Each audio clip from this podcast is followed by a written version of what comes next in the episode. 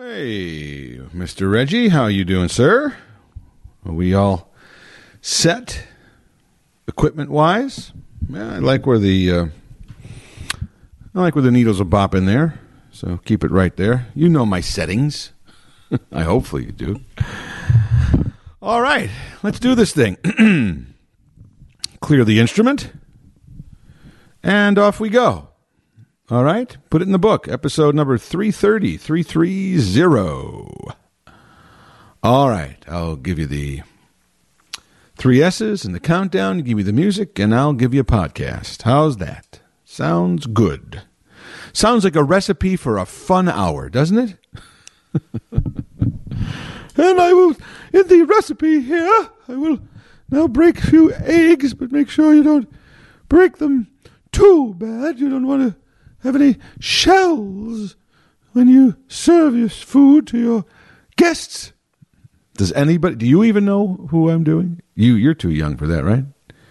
You remember who Julia Child is? No, huh? Wow. How can anybody be remembered? If Julia Child isn't remembered, unless I guess I don't know, unless you're JFK or the Beatles, I don't know. Uh, in in, a, in in 50 years, who gets remembered? Julia Child is not even remembered. What a shame. All right, here we go. Ooh, well, thank you for that. okay, here we go. Star, smile, strong. Three, two, one.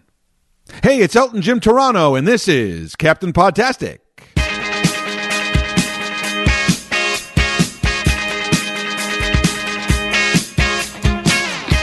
And welcome to another episode of Elton Jim's Captain Podtastic. Every Monday, a new episode is posted at WGNRadio.com or wherever you go to find your favorite podcast. We are in attendance. How's that? hey, if you like what you hear, don't forget Tell your friends, tell your neighbors, tell your family, tell anybody that you know that listens to podcasts that your favorite podcast is Elton Jim's Captain Podcast, and they should be theirs too. Listening is not enough. You got to get out there, hit the streets. And if you do, just know that somewhere in your deep recesses, I will be there smiling at you. Thank you so much. If you like what you hear, go to WGNradio.com, go to the podcast section, hit the prompt for this podcast, and my goodness, what a pirate's booty thou shalt find. Arr. Ye find a treasure chest filled with podcasts that we be sparkling in your eyes forever. There must be 329 podcasts in there just waiting for you to listen to. So this is obviously then podcast number 330. Ha ha ha. Yo ho, yo ho, a pirate's life for me. wow, I don't know where that came from. it's not on my script. Yeah, I'm looking here. Page one does not say break into pirate imitation. but that's that's just part of the charm of uh, Elton Jim's Captain Podtastic podcast, which hopefully keeps you coming back week after week after week after week after week after week after week after week after week. In theory, right? 330 weeks in a row.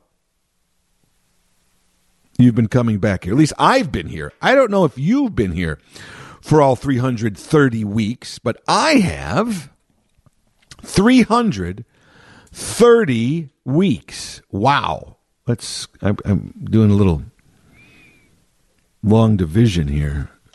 I mean, that's, yeah. Well, it's over six years. That's yeah. It, it's yeah. It's it's over six years. Six times fifty-two is three hundred and twelve. Right? Yeah. So we're at 330. Over six years. That's exactly what it turns out to be. Wow. Can't believe that. May of 2016. I first had the idea to do this. WGN was, uh, was nice enough to give me a platform to do it. And here we are, six and a half years later. I didn't think it would still be going on. And back in those days, podcasts were still a relatively new thing in terms of popularity. Now everyone has one, but back then, not everyone had one. People were beginning to have them. So I'm not a I'm not a pioneer by any means. I'm not a trailblazer, but I, I think I can sneak in under the early adopter designation. But I certainly will not take any credit for being a podcast pioneer. And certainly, I, I, I really don't even know how many people listen to this podcast. Hopefully, there's there's more than three. but uh, you know, I mean, I, I, I can listen to myself talk all day. So, you know, I the fact is, uh, you know, I have to edit myself to get into like an hour. People are like, "Wow, you know, you do that for an hour?" Because a lot of podcasts are like maybe twenty minutes, thirty minutes long, and. Uh, but you like to keep it for an hour. I mean, you know, a regular radio program is a four hour duration, but on commercial radio, for for example, there's commercials, and so you know, really, out of a three hour show, in in reality, if you count up the time, say a three hour show or say a four hour show, you're really only talking for maybe two hours, if that. You might be under two hours. So here, once again, no commercials on this podcast. You get a full hour. It would take you perhaps three hours of actual time to get the content that I am delivering to you in one big chunk. So I'm saving you time. You say, Jim, you know, what, my gosh, you know, I'm getting tired of hearing you talk here. So I've been over an hour, enough already. And I understand that. That's fine. Turn it off. I don't know. You won't be hurting my feelings. I have no idea when you turn it off or you turn it on. I have no idea if you're listening to it or not. That's the beauty of this. If one thing, if you can look at one thing about the internet, and there are many downsides to it, and there's many upsides to it, don't get me wrong. But there are many downsides to it too, and we're seeing those ever increasing as we continue to uh, depend more and exploit more and expand more the uses of the internet and especially of the smartphone. We are finding more consequences uh, and more downsides than we would have expected.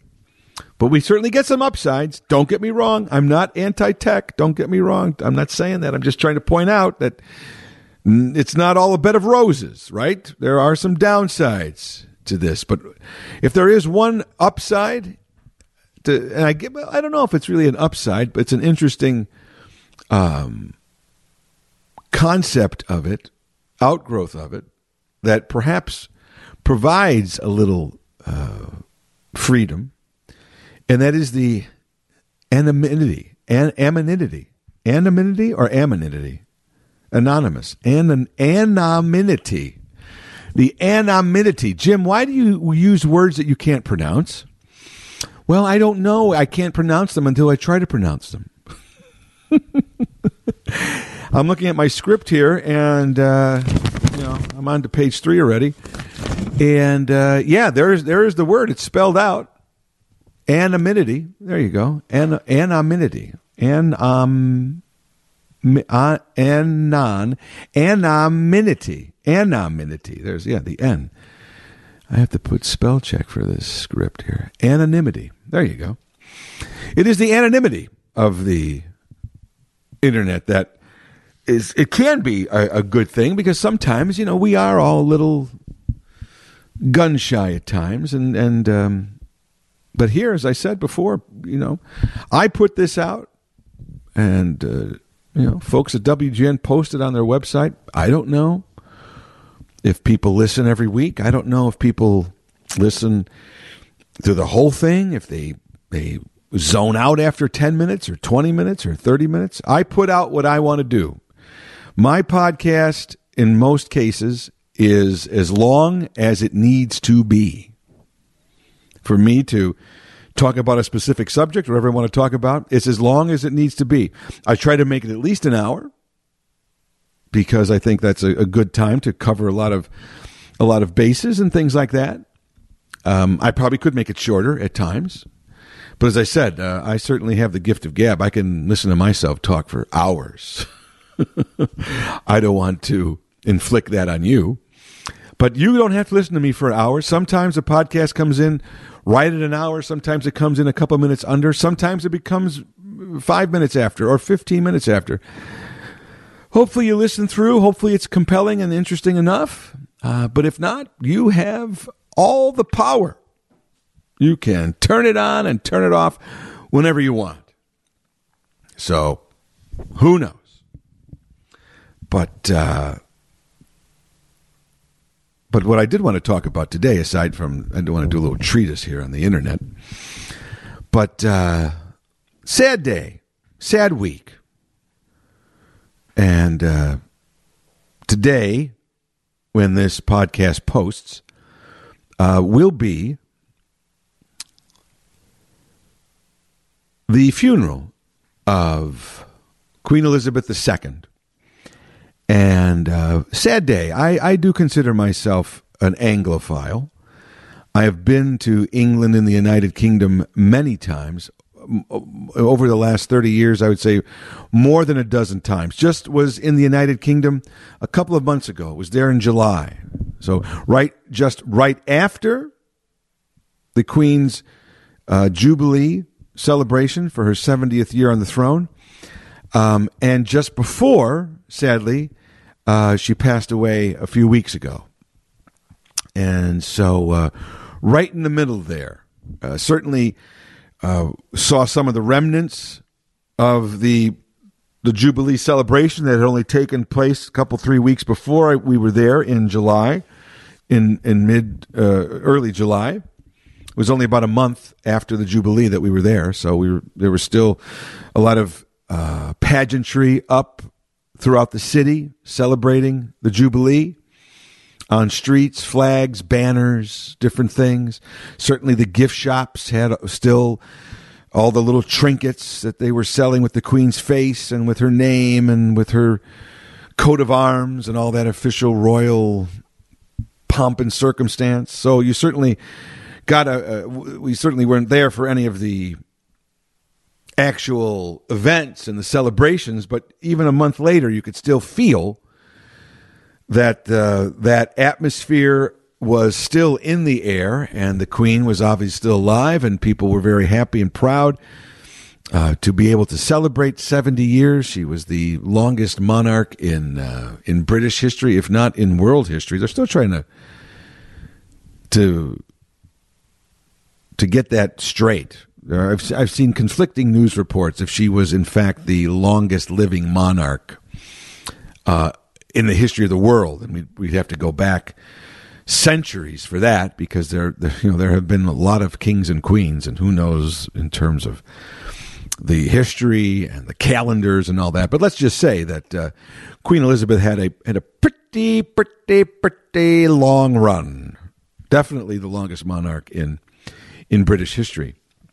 And as I said, being a an Anglophile, um, I think I think I I've I've told the story sometimes I think in the past, but um, we went on uh, our honeymoon to London, and uh, I immediately felt a connection to London and England, and uh, we were there for 10 days and uh, I I was physically depressed when we had to leave on our honeymoon.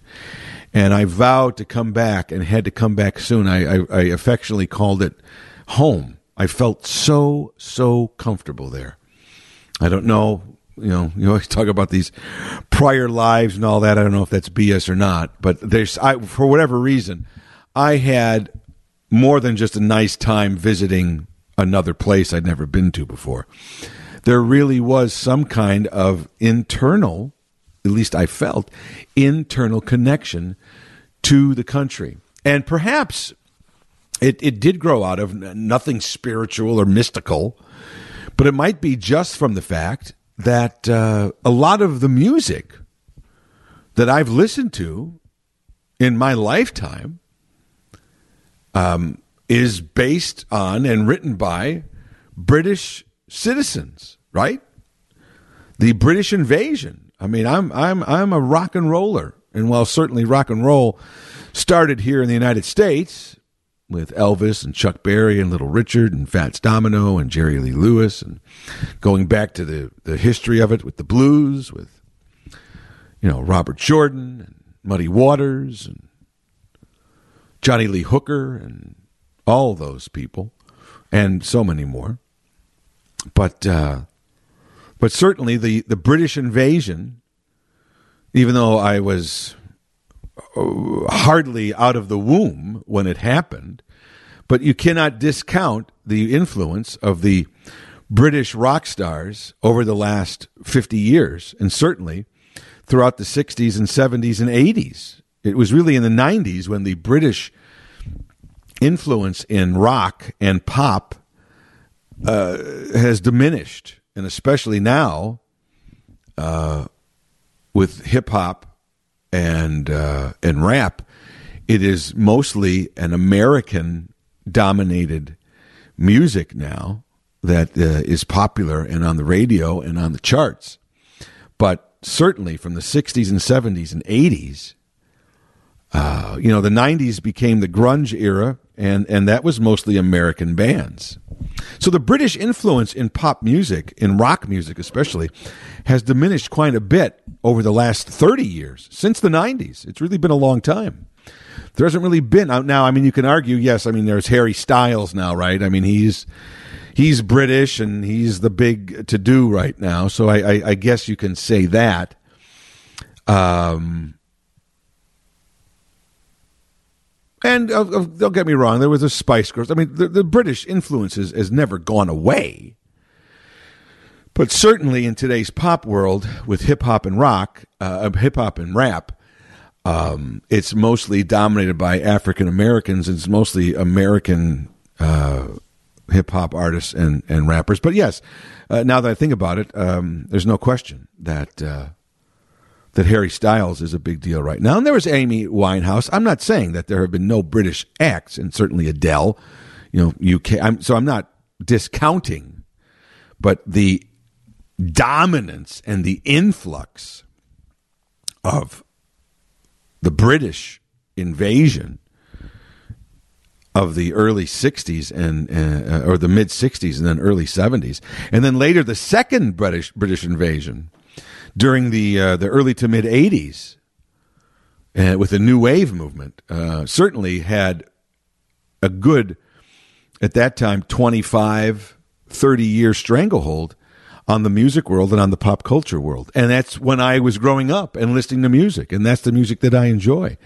So perhaps the connection that i feel and still do but certainly felt 30 years ago when i went when i was much younger um, when I first went there, 32 years ago now, uh, maybe it was informed by and influenced by the fact that uh, so many of the so much of the music that I listened to, and so many of the performers or the the songwriters were from England. That there were so many references in the songs to places and cities and sites and things that were British and street corners. And, and, because they were writing about what they knew, every good writer does that.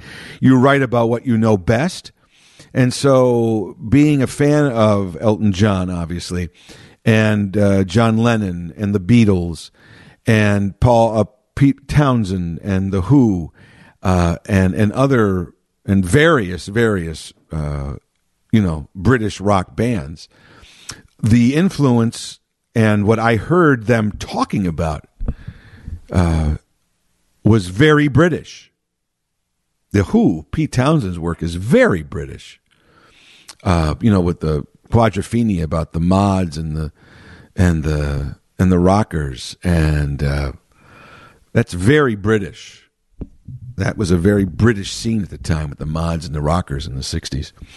So perhaps I felt so at home and I looked around and recognized things and, and saw references to what I had uh, been singing, you know, into my head or listening to for, you know, the first, uh, you know, 20 some years of my life. So then I was actually when I so I was there I was I was you know these places that were being referenced or you know whether it was a street whether it was a neighborhood whether it was a town whether it was a a building, whether it was a bar, uh, you know, reading stories about where these people grew up and, and their and their upbringing. Um, when I actually got to see it uh, or saw it, wait, wait, oh, there's wait, oh, for instance, just winding your way down on Baker Street. Well, there's a Baker Street, folks. It's in it's in London.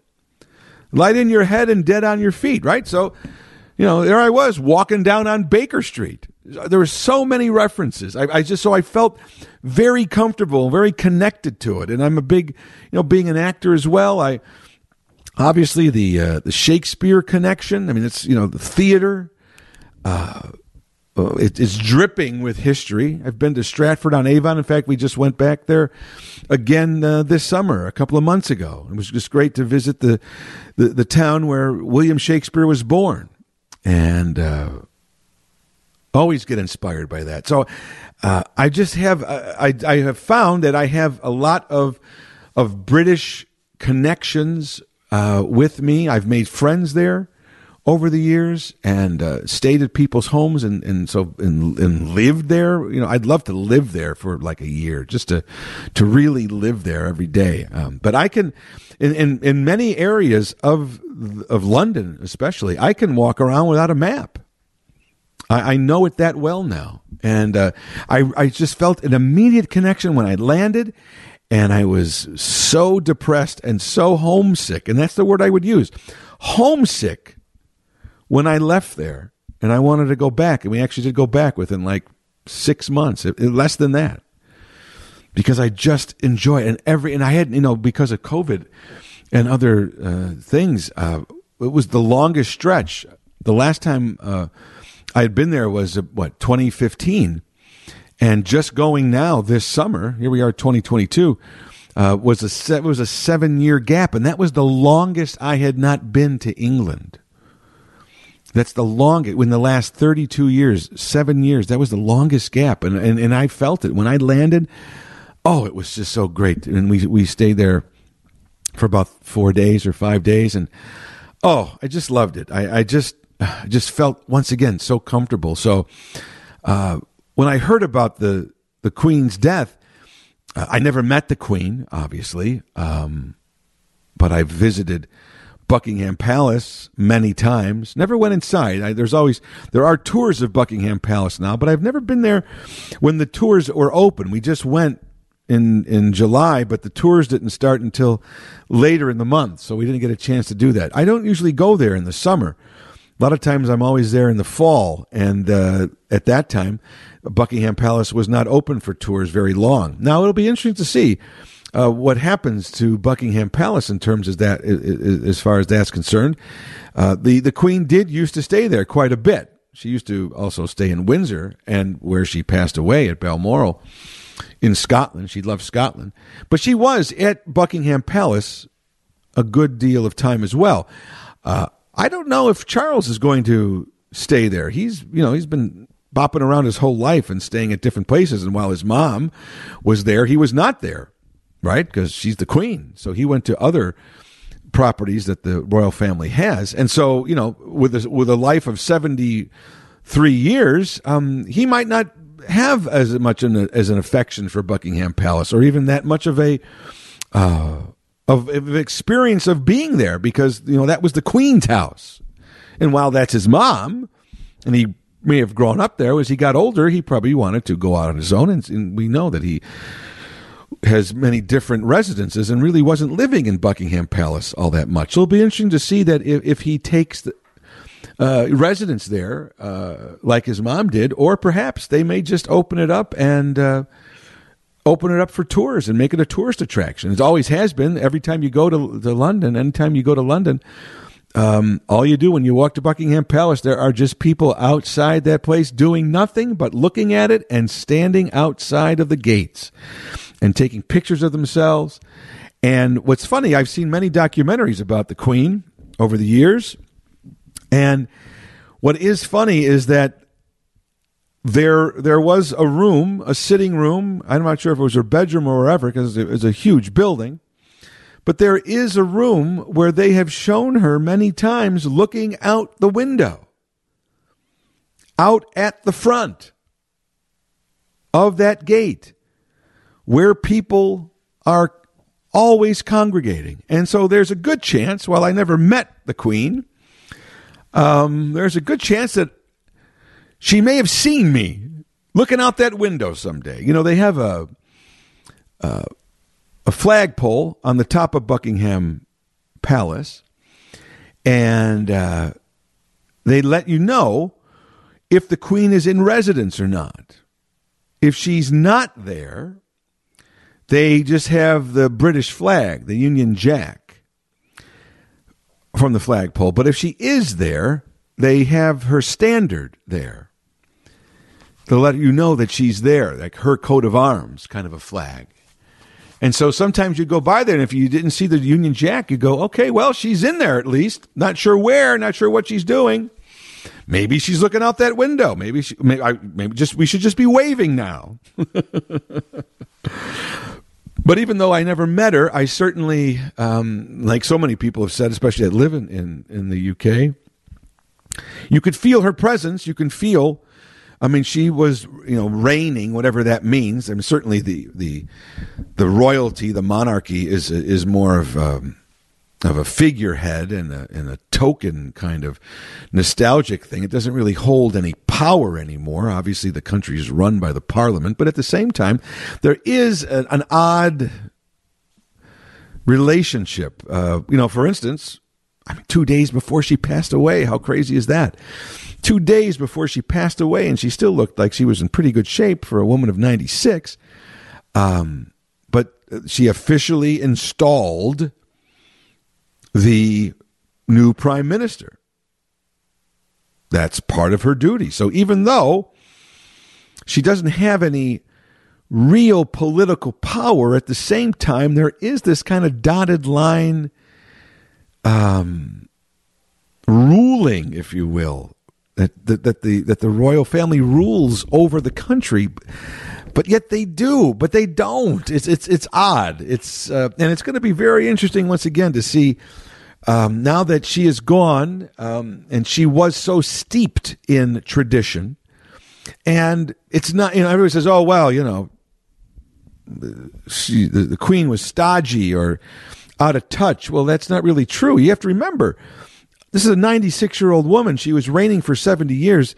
It's baffling to see, especially when you look at the at the time that went by. She went came on the throne in 1952.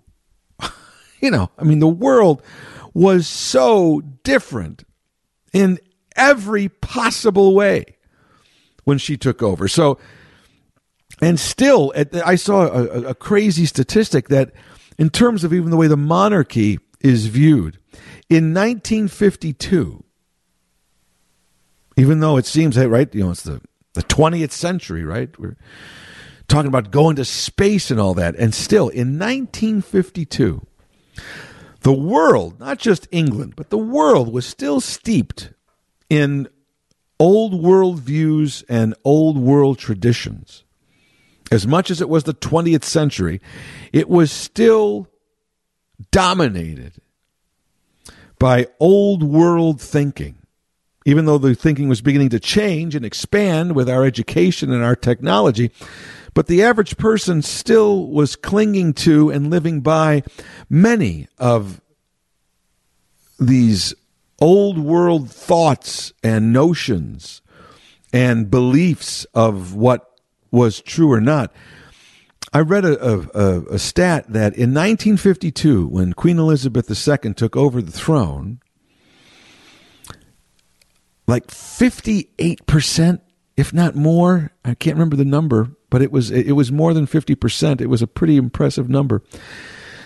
Still believed that this notion that the Queen, Queen Elizabeth, was ordained to that job by God. okay? That God chose Queen Elizabeth. Now, once again, you know, th- this is this is like folk story kind of stuff, right? I mean, that's what royalty did. Royalty going back to the Egyptians.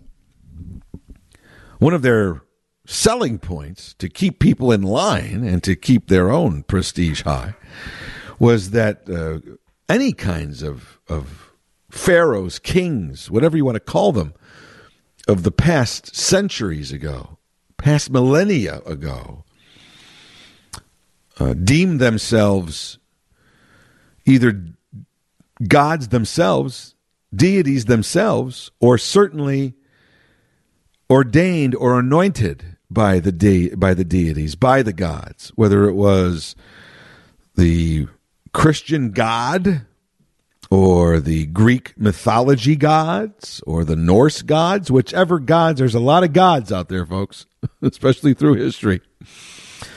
But many people in the 1950s, in England at least, believed truly that the Queen was chosen by God. Okay, so you know, fast forward to 2022, I don't hear anyone saying that they believe that Philip or that uh, Charles was chosen by God to be the king. In fact, if anything, a lot of people are questioning whether the monarchy is really going to survive. But if this was, I mean, but this is the mindset. If if uh, if there was a thought process uh, 70 years ago that uh, the queen was chosen by God, then then where then how can we even think of abolishing the monarchy if this is a God given gift. In theory, that's the way it was viewed 70 years ago, not the way it's viewed today.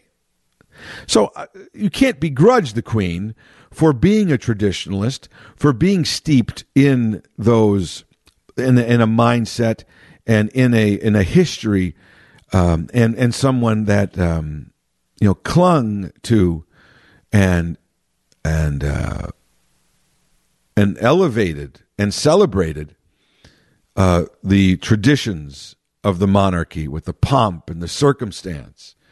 We don't see that a lot, but we do love it. We do, even if we think it is superficial. Uh, you know, a week after we after it's done, we say, "Well, this is all just a big, you know, big party." But we're all watching it. We still are intrigued. As jive as it may seem in 2022, as outdated it may seem in 2022, as much as, as an anachronism, and look that one up. That's in my script too here. I said that one right. I think anachronism. Um, as it may be, out of touch of our with our society, we are still drawn to it. And when you see that gold gold painted giant carriage that uh, you know the queen used to used to be transported around during special ceremonies uh, it looks so crazy and so jive and yet it looks so cool. It's it's kitschy. And all the you know they still have the changing of the guard. We were just there. We were, we we we didn't go there. So we've seen it a, f- a few times though so we didn't go there specifically to see it, but we were walking past Buckingham Palace one morning as we were on our way to somewhere else. And we got caught into the crowd of it because it was on, and you, you can't help but stop and watch it. There's the beefeaters with the giant black hats and the red coats, and they're all marching straight in line, and they're on horseback, and they're, I mean, you know, they're playing the, you know, all the horns and all these these big patriotic blasting songs. Uh, it may seem very out of date, and at the same time, it's so compelling. I'm not sure what it is. So uh, you can't blame Queen Elizabeth for for for being that way. That is the environment of which she was born into and grew up into, and to some extent dedicated to. You may have seen some clips or documentaries that they were showing on the news and features um, about the Queen's life, and, and they played several times this uh, this one clip that she uh, made uh, when she was like 21 years old, and basically um, dedicating her life at that time to the service of the United Kingdom. Um, even uh, I think before she was queen. And she had this, you know, eerie quote. I mean, she lived to be 96 and she was in her early 20s at the time. And she said, I dedicate my life uh, um, as long or short as it may be. well, it turned out it was on the long side. but she was dedicated to uh, service to her country. And that's the one thing that you heard constantly, if you watched any of the coverage of um, of her death, as I said today, when this uh, podcast is posted, will be her funeral, and I certainly will be watching that. Um, but the one thing you will always hear about Queen Elizabeth, you heard it, you heard it right after her death, and I think that will be her legacy uh, forever. Is her commitment to service and duty to the country. She was unwavering in that. Um, she may have been a little out of touch. What people also say about her and why she offered a stabili- uh, you know, stability to the UK over the last 70 years, because the UK has had a very turbulent history over the last 70 years that she was in the you know on the throne uh, when she took over. Um, you know, they were England was still in London, and England was still in the in the aftermath on the rebuilding after World War II. World War II ended in 1945, but uh, you know the Germans bombed the Great Blitz of London. They bombed Buckingham Palace. They were serious. You know, people, I don't know if people realize how how serious World War II was. I mean, now we look at it and it's just, it's these black and white films, but there was real destruction. There was real, there was real intent going on. There was there was real, you know, uh, hunger for world domination going on. You know, we, we think now of you wouldn't bomb, you know, the Eiffel Tower or Buckingham Palace. You see the movie Independence Day, you know, bombing the White House. You wouldn't think of that. Remember the, I think what was it called? Designated. Uh, what was the the show with um, with Kiefer, Kiefer Sutherland a few years ago, where they bombed the White House. You know, and he was the the last, or the they either bombed the White House. No, they bombed the um, they bombed the Capitol. While the all the the government designated survivor, perhaps I think that was the name of the show. Uh, you know, they they bomb the Capitol, and, and they always have one person not at the a government, um, you know, gathering of all the you know the president and, and the and, and all the levels of government. So if something catastrophe happens, there is someone as an elected official is still there to take over. Um, you know, but uh, so my point is that Queen Elizabeth took over while London was still, you know, was still kind of trying to bounce back after the physical destruction and the emotional destruction that was that the German bombings during World War II inflicted on that company, and then, then the Korean War was going on at the time, and uh, London and England have had several, uh, you know, catastrophes and uh, you know strife, uh, you know a lot of union and and worker, uh, you know demonstrations and protests, and obviously the conflicts going on with Ireland over the years uh, for independence and the bombings that took place, and uh, you know the monarchy and the Queen. You know, as time went on, uh, even her enemies warmed up to her because she just became, as as many people have described her, as the grandmother of the country. But, you know, when she was in her 30s and 40s and 50s, she was still a very polarizing figure for a lot of people. It's only when she got into her 70s and 80s and 90s that even her most staunchest critics, um, she had been a, just through pure longevity, they came to respect her and, came to to not be as um, hateful, and I would use that word as they were toward her and the monarchy. Uh, you know, perhaps in the 60s and 70s and 80s and even 90s.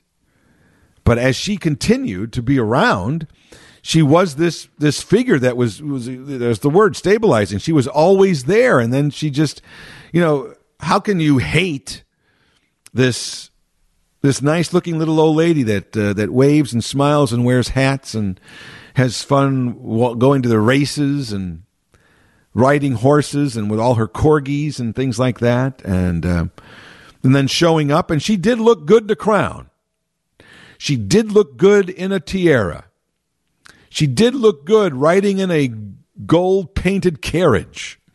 So she fit the mold of what the monarchy had been, uh, and she continued that. But it's going to be very interesting because I don't know if Charles can do that, if he can keep the monarchy as dedicated to its older traditions without um, expanding it and making it more contemporary and transparent as opposed to very closed and secretive.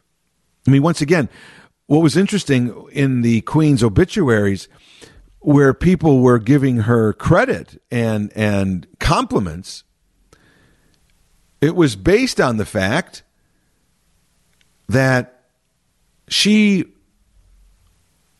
never did an interview and that we didn't know what the queen thought because she stayed neutral now this is supposedly and they said she stayed out of politics it sounds almost, uh, you know, inconceivable. How could you be the quote unquote queen of a country, the quote unquote ruler of the country, the quote unquote head of state of a country, and yet not be involved in politics? She really wasn't involved in the sausage making of law, in the sausage making of politics. At the same time, once again, according to tradition, every politi- every prime minister met with the queen to give her an update. So she was informed about the government. She could offer some hints but she didn't get she didn't make political speeches and she didn't introduce legislation and she didn't sign into law anything it's an interesting relationship. And like they're saying is that over his 73 years of being sort of the, the heir in waiting, Charles did have opinions, and Charles was a forerunner on uh, such uh, subjects as climate change and the environment for over 50 years. He, he, he was talking about this stuff, and people just figured, well, what, you know, got nothing else to, what's, you know, what's he? What, what's he? He's not even the king. He's you know he's just her son, and who cares? What's he talking about? Climate change? What's that? Environment? What's that? Whatever. He needs something to do. You know, she's just giving him something to do. That's not the case. He was out front on that and promoted that very much um, and talked about it. Now, whether it was listened to by a lot of people for the last 50 years, that's another subject. But now he is in that position and so it will be interesting to see once again. Not only does he streamline the monarchy, does he does he take away a lot of the pomp and circumstance that has always been there and that was celebrated by the Queen? Does he be, does he tone that down uh, for a new generation, or does he maintain the tradition? Does he streamline the monarchy? Does he make it more transparent? Does he talk about political issues? Does he talk about the world? Does he make comments? Does he try to really influence things? Or does he sit back and observe and vaguely send messages? about what he believes or what he thinks. I don't know. It's a tough it's a tough job for him. He's you know, you, you never want to uh, replace a legend. As great as it is to be the next guy in or next woman in after somebody's been at a job for a long time, because then you, finally get your chance. But if that person has been in a long time and has become uh, you know, gained the legendary status, which Queen Elizabeth certainly has. Uh, it's hard, whether you're her son or not, whether you've been around for a long time, it's hard to overcome that image. Um, for most people alive today, Queen Elizabeth is the only queen they have known. Whether you live in the UK or not, you know Queen Elizabeth. She's been around. The name is well known. And so following that's you have to even though she even though if you look I mean what did she do? Right? What did she do? Did she really affect change? I don't know. Did, did she really, you know, she was the queen, but what did that mean? But yet she had an influence, but yet she didn't really change anything, right?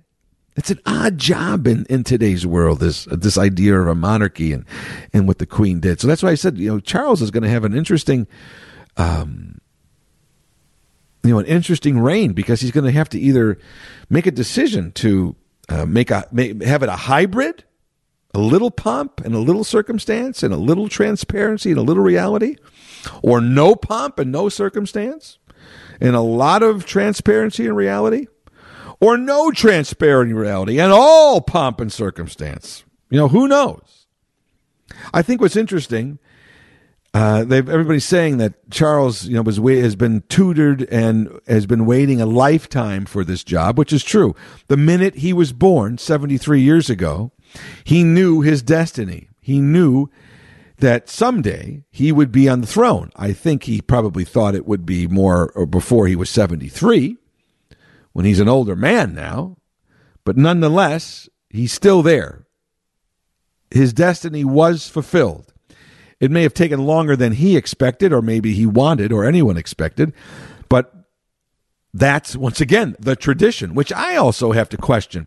You know, we we are we, we when the when the Supreme Court recently overturned Roe v. Wade. Um, you know, we're talking about the the appointment of, of, of Supreme Court justices, and here we're talking about the um, you know the monarchy, which is all hereditary, and we talk about the election of popes. All these jobs are lifetime appointments, and I think if, if I, I, you know, when you're talking about transparency or or getting with the times, I think that if, that's something that should be abolished. You don't have to necessarily abolish the institution, but I think you could start to alter some of the overriding um, tenets of these institutions that are just outdated in today's society. And I think one of those is a lifetime appointment to anything. You know, the Pope is not in the best of shape right now physically. He had uh, some knee surgeries and things like that. And so, for instance, the Pope now, don't forget, the last pope, Benedict, resigned uh, be, because of health reasons, and yet he's still alive. I just don't think he wanted the job.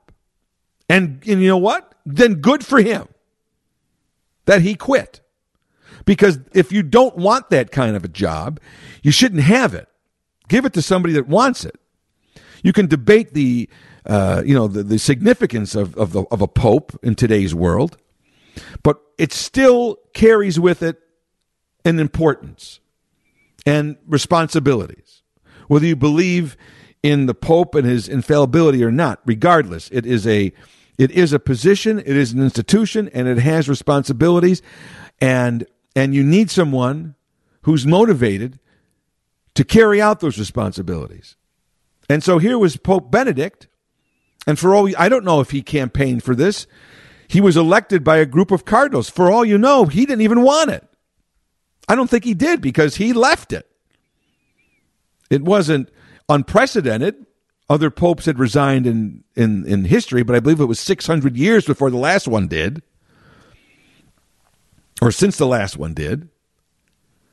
So it's been a little while, but hey, good for him for whatever reason, whether it was the the the the you know the the child abuse um, scandal that continues to riddle the, the Catholic Church or whatever it was.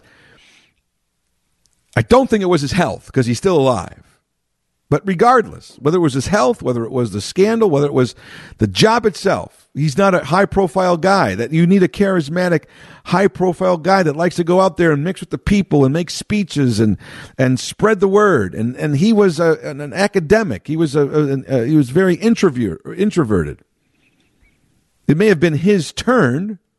He'd been around. He knew a lot of people. The Pope, um, I think, certainly John Paul II sort of telegraphed to many of his cardinals that he felt that he wanted uh, Benedict to become his successor. But I, I don't think Benedict wanted the job, so he quit, and good for him. That's a job that should have someone that wants it.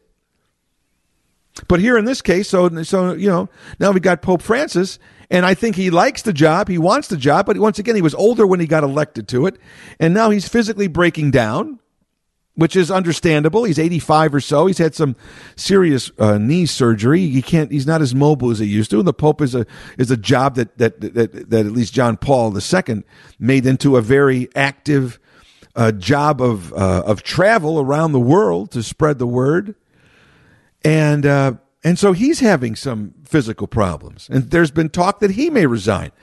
Okay, fine. What is it with this lifetime appointment? I mean, I love the Queen. She was great, right?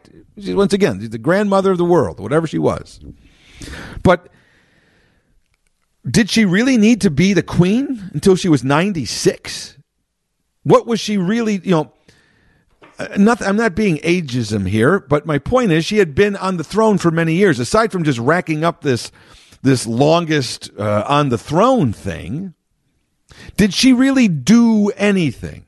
Affect any real change or do anything in the last 20 years, in the last 20 years, that she couldn't have stepped down and let Charles take over when he was a younger man of 52, where he would have had the energy and the vision and the adrenaline uh, to to really make a difference and and and be and get, and throw himself into this job and, and work at it tirelessly, whatever he wanted to do with it.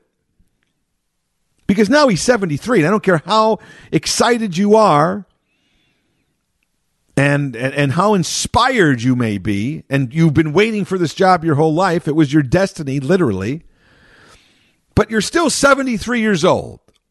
I don't care how excited you are your body is still I don't care what great shape you're in or not. You're still 73 years old. Your your your your energy level is still decreased from what it was when you were 52. So I just look back and I'm like, you know, aside from oh, she was the longest living monarch. Okay, so so what? So now that's done. So now she it's over with. So now that we write that in the book, but what does that mean? It's a number now.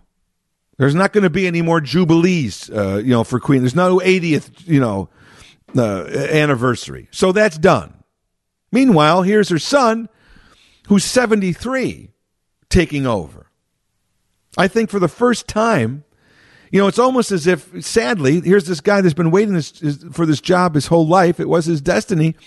And now it almost feels as if he's just a placeholder until he dies because everybody's looking forward to having William the King, a younger guy, more vibrant,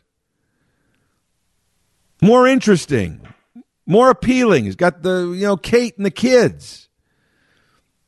There's a there's an energy, a freshness.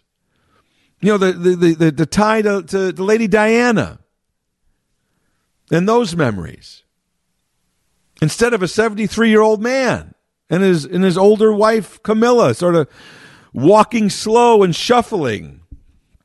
Nothing against them. They're they're they're they're they're older people. And I'm not saying anything wrong with that. But does he have the same energy and vision and uh, and an inspiration at 73 that he would have at, at 53? I don't know. The Queen could have could have resigned.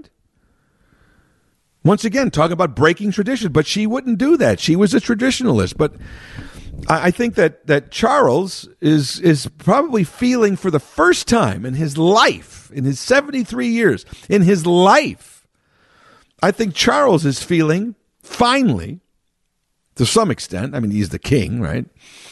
But uh, once all the mourning, the official mourning gets over with, you're going to see a lot more criticism, I think, come his way. Right now, he's got a little honeymoon period. People are are giving him a break. He's mourning his mother, not only you know this this public figure, but as his mother, as he said in many speeches after she died, Mama. It was very touching to hear him call her Mama. Yes, she was the Queen of England, but she was his mother. And for someone who has lost their mother, believe me, you, you, you never get over it. And to have to mourn that in public is is not an easy thing. But as time goes on, he's going to be judged on his own. And I think there's going to be a lot of criticism of him. There's going to be a lot of questioning of the monarchy. There's going to be a lot of countries that are going to be wondering um, do they still want to be under the rule of England and things like that. There's going to be, uh, once now that the Queen's gone, all that history is gone and whatever you know whatever revenue that that gave and i don't mean money wise but i'm just talking about image wise goes with her. And now uh, charles has to earn it and it and it's and it's it, and, and it's and it's it's his to own. And uh, once again, I, I think that uh, for the first time in his life, he's going to know what it feels like to be his cousin or his his uh, his brother Andrew, who was the spare heir, if you will, or even what his son is going through, Harry, who is also the spare heir, the sibling that is not in line to become the next monarch. You know, Andrew and Edward were his brothers. They were not in line as close to the throne. And now Charles did ascend to it. They were known as the spare heirs, that they're around, but they're, they're, they're not anointed. And there's a huge demarcation within the tradition. And when those kids are grow are, are raised, even in the culture within their home, the person that's going to be the next king, everybody knows it and they treat him that way and they groom that person, whether it's a, a man or a woman. They groom that person to prepare for what it means to be the king. And if you're not that heir, you certainly get respect, but it's a different kind of respect than that other one that's going to be on the throne gets. And that there's sibling rivalry to begin with. Add add on to that that one of the siblings is going to be king and one isn't. One is going to be fawned over, one is going to have a crown on his head, and the other ones don't. Throw that in your little family pool. Throw that in your little dysfunctional family and see how that works. Not easy. I think what's been interesting too, so it'll be interesting to see how Charles deals with this and and and is he already grooming William? Will he actually break tradition and resign and let William take over? Because don't forget, Charles has some pretty good longevity genes in his in his uh, you know heredity genes in his uh, in his lineage. Right off the bat, I can name you three. His father was 99, his mother was 96, and his grandmother, the Queen Mother, was 101. So there's uh, there's some longevity there in his immediate family genes. So now the question is what if he lives to be another 20 years, and lives to be 95 or 96? Then he's going to, then his son, who's only 40 now, will be 60 when he takes over. not old, but not young. not the same energy level, not the same whatever as when you were 40. So it'll be interesting to see. This is a job that Charles has waited his whole life for. He will he will get it. But how long will he keep it? Will he keep it until he passes away? Will he keep that tradition? Or will he realize how he got cheated out of being a young sovereign? And maybe he doesn't want to pass that on to his son. Maybe he feels that, you know what? I know what it's like to sit here and wait and wait and wait. And when I got it, it was cool, it was fun, but it wasn't the same. And I don't want that for my son. I want him to have a chance to really do something with it when he's younger and has the uh, energy and the inspiration and the uh, and the vision to do something with this job, as opposed to giving it to him when he's older, like I got it. I think that would be a, a very noble cause. So we'll see. And also another side part of this is the whole, you know, Harry and Meghan drama. And a lot of people uh, made a lot of news. Oh, you know, Harry isn't, uh, you know, during all these ceremonies of mourning, um, Harry is not allowed to wear his military uniform. You know, he was a veteran. He went to Afghanistan and but yet, you know, because he's no longer a working royal, oh, that's not fair. Yeah, well, you know what? It is fair. It is fair. The queen, from her grave, is teaching Harry a lesson that a lot of people in this world need to learn. We are in a consequence free society right now. We don't want consequences. We want things the way we want them. And if they don't turn out or there are consequences, we don't believe the consequences should be part of our decision. Consequences are a part of every decision. That's why you need to take time to make your decision. You shouldn't make knee jerk decisions. You must, you should think five steps ahead. At the time, when Harry said, uh, you know, with Meghan, we, we don't want to be working royals anymore. We don't want to be a part of all this for whatever reason. The racism uh, allegations, uh, the spare heir realities, whatever it is, whatever reason that Harry and Meghan said, we don't want this anymore, the Queen said, fine. You don't want it? You don't want it. But you don't get to get the cool parts of it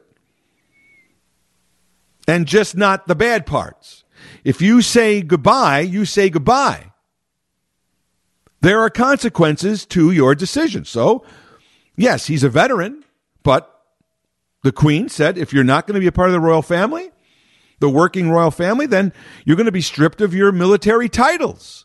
Yes, you're a veteran, but you are stripped of those military titles that you were bestowed as part of the royal family. And so while at the time it might not have felt like a big deal, oh, what's the difference? A title's a title, and I'm I just want to get out of all this royal schmoil stuff, and I'm going to move to California and live by Oprah Winfrey. Great, do that. But remember, then, if that wasn't a big deal, I, I don't care about my titles. I don't care about those uniforms. I want to go and hang out in California. I'm getting away from the monarchy. Fine. You know, I'm not the king anyway. I'm not going to be the king. And now that that um, that William has three kids, they are all in line. So Harry is not anywhere near the throne. Not going to happen. So he, if he didn't, if he couldn't have the big job, he didn't want any job. Okay, fine. Queen stripped his titles. He's not, according to the royal tradition then he's not allowed to or cannot wear his uh, his, his military the, the the uniforms that would represent the level of those titles of his military service. That's part of the game. You don't get to wear that. He says okay who cares? So i don't get to wear a hat and a bunch of medals. I don't need them oh really? Until for instance there's the the queen's funeral and all these official events. And she's and he's there with his father and his uncles and his brother. And they're all wearing their military uniforms and all their medals and all their pomp and circumstances. And Harry doesn't get to wear those now. He's just wearing a suit. And everybody says, oh, why doesn't Harry get to wear his stuff? Because Harry said, I don't want it. That's why. There's consequences. The Queen is teaching him a lesson. You don't want it? Fine. Wearing that uniform and having all those titles wasn't that important two years ago. But when you are in the midst of some of these celebrations where you're at, then you start looking around and going, geez, I, I wish I could wear that, that uniform. Hey, nobody told you to leave. You could be wearing that uniform right now. It was your decision. But you got to take the good with the bad. If you want to make the decision to leave, there's a consequence. You lose your titles. You lose the ability or the right to wear those uniforms in a formal kind of uh, celebration. So don't get mad at the queen. Don't get mad at your brother and your uncle and your father because they get to wear all the fineries and you don't. That was your decision. Consequences. Good for the queen, I say. She's teaching Harry a lesson from the grave. You made the decision. I respect your I respect your your your decision. Do what you want to do. Good for you, Harry. However, I also have to take some measures here, too. There's a consequence to your decision.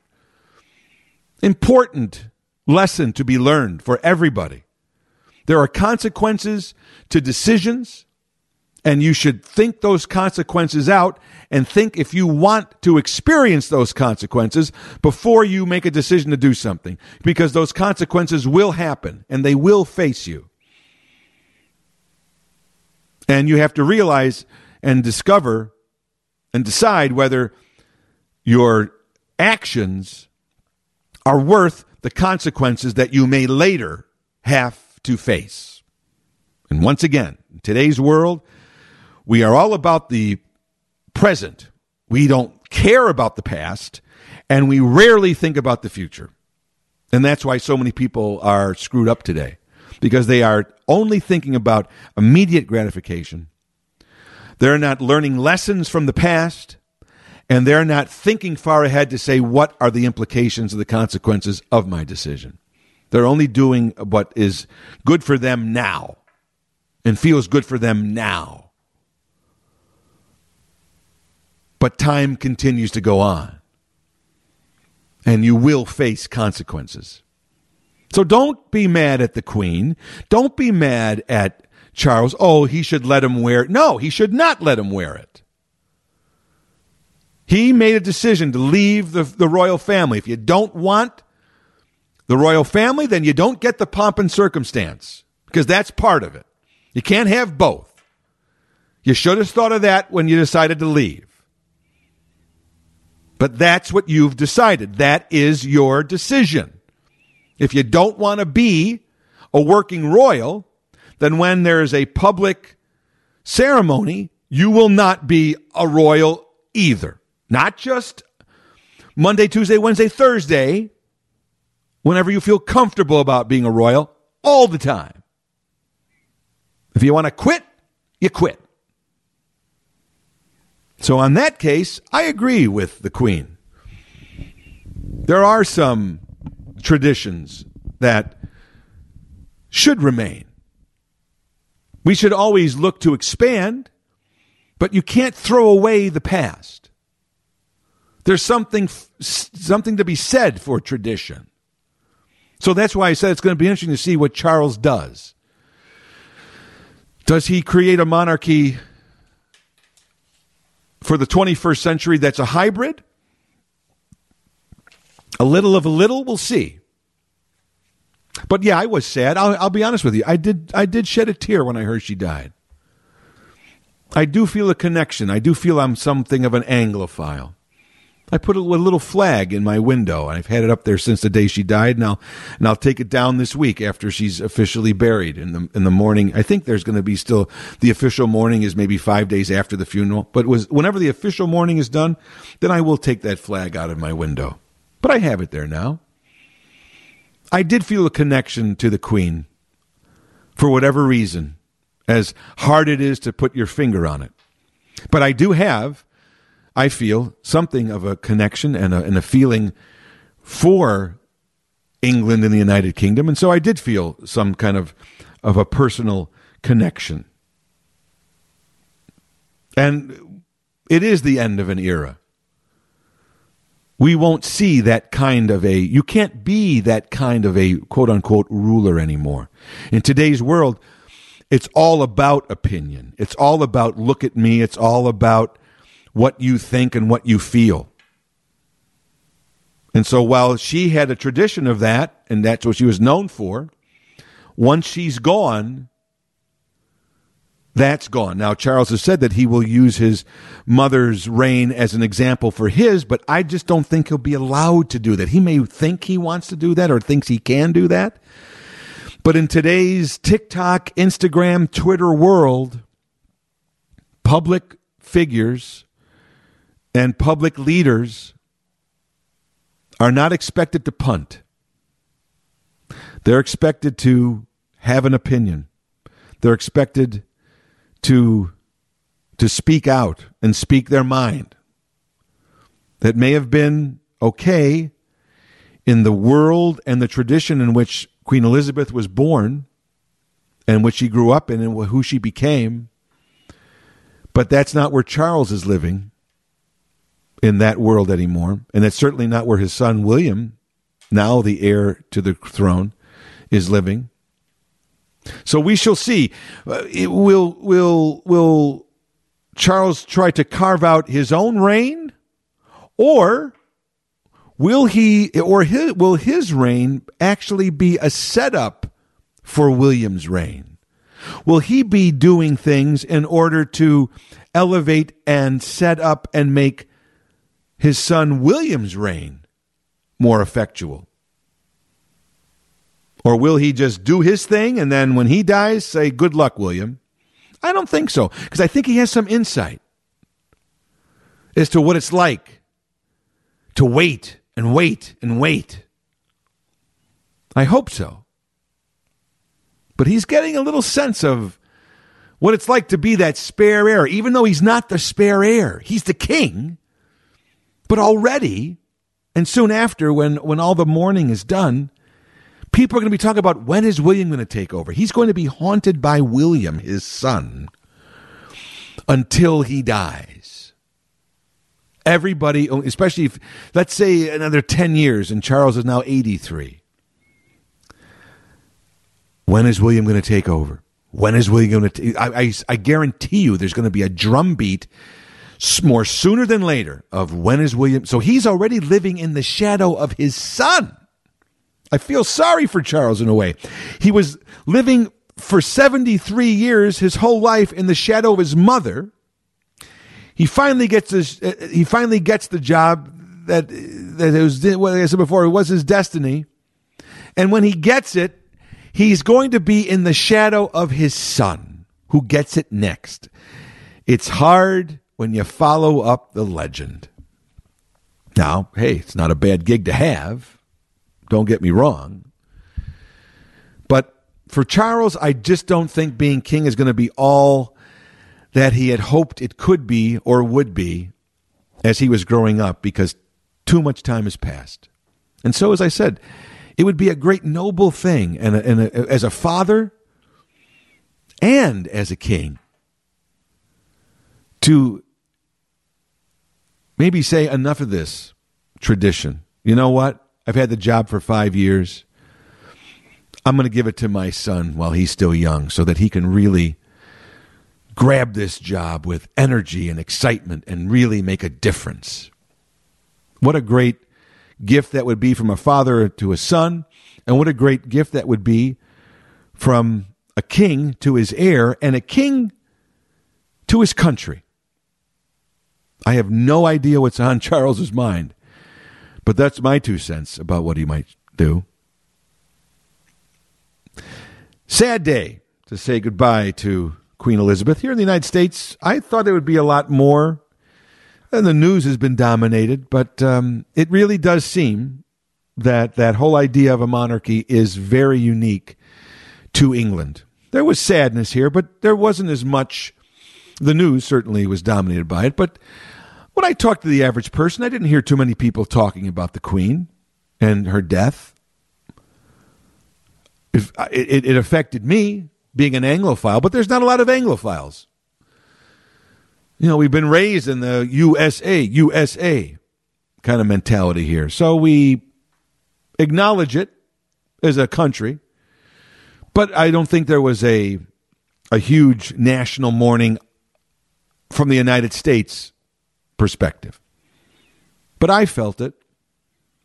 It'll be interesting to go back to England and London the next time and to feel and see if there is a different vibe there now. It'll be interesting to see what the vibe will be under a King Charles reign as opposed to what the vibe was for the whole time I've always been there, which was during a Queen Elizabeth reign.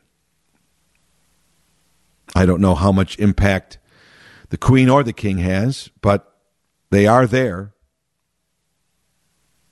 The monarchy is represented wherever you walk in London. It feels regal. It feels regal. So it will be interesting to see how it looks and feels during a King Charles reign as opposed to what it was during a Queen Elizabeth's reign. I hope it doesn't change too much because I really do have an affection and uh, and a connection to England and the UK, and I look forward to going back there again and going back there many, many, many times. I really do uh, feel like a a Londoner when I'm there. I'm oftentimes asked for directions by people when I'm there, which I think is kind of cool. So I must look like I know that I belong there. but yes, a sad day when I heard about um, the Queen. And as I said, interesting ideas for what the new king will do. So, thank you, Elizabeth, for your duty and your service you were immortalized by the Sex Pistols with the great song God Save the Queen. And uh, you were really, of all the icons that we talk about, the word icon is thrown around. But more than Paul McCartney and his little Her Majesty song, which was still viable from 19 for 52 years, you know, that little ditty at the end of Abbey Road. Her Majesty's a pretty nice girl, but she doesn't have a lot to say. For 52 years, that was still viable. I don't think Paul ever thought that little 23 second song would uh, would have that much longevity, but it did. But she really was a pop culture icon. We throw that word around a lot. But if you think about somebody who was truly an icon, who truly represented what she was, it was Queen Elizabeth. So, the Queen is dead. Long live the King. And so ends another episode of Elton Jim's Captain Podtastic. Every Monday, a new episode is posted at WGNRadio.com or wherever you go to find your favorite podcast. We are there. And don't forget to tell your friends, tell your family, tell anybody that you know that listens to a podcast that your favorite podcast is Elton Jim's Captain Podtastic. Your loyalty and devotion is much appreciated. Hope you've enjoyed listening to episode number 330. My name is Jim Turano. I ain't here on business. I'm only here for fun. You've been listening to Elton Jim's Captain Podtastic from the end of the web to your screen. God save the Queen.